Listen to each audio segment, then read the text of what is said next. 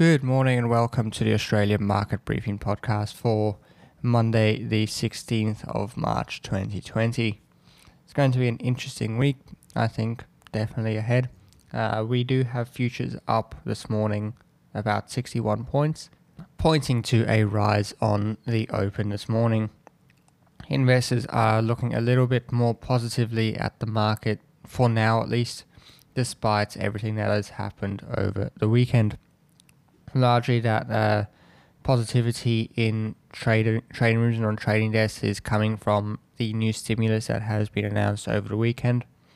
President Donald Trump uh, announced a state of emergency on Friday, which unleashed fifty billion dollars in funds to affect the impacts of the virus, and that will largely go towards uh, the nation's ability to test for it. There was also a bill passed uh, by the US House, which uh, appropriated uh, more funds to allow for to blunt the impact of, of this virus.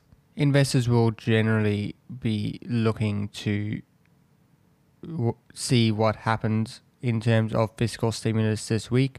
We also are expecting some movement by the Fed this week, which I think investors are uh, in, in anticipating to be fairly positive for markets.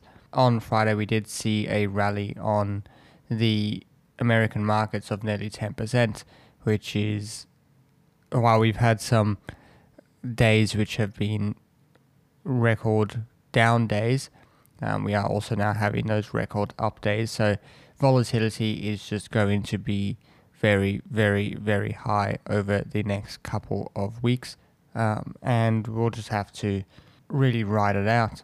Um, yields have come back up. The 10 year US yield is nearing 1%, as is the Australian uh, one year yield, 10 year yield, sorry.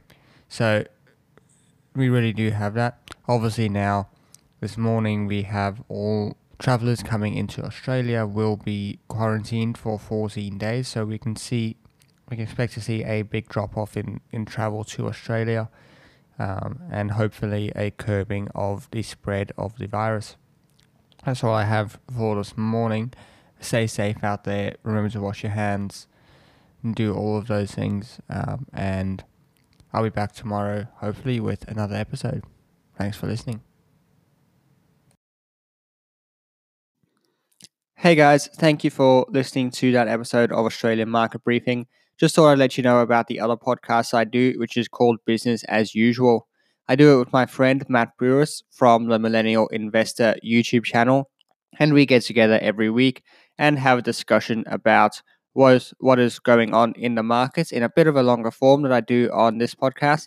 And we also have some discussions about how we like to act on the information and news that happens.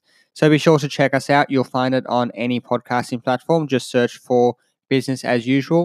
Our thumbnail is a little blue square and it has a city silhouette in the background. Thank you.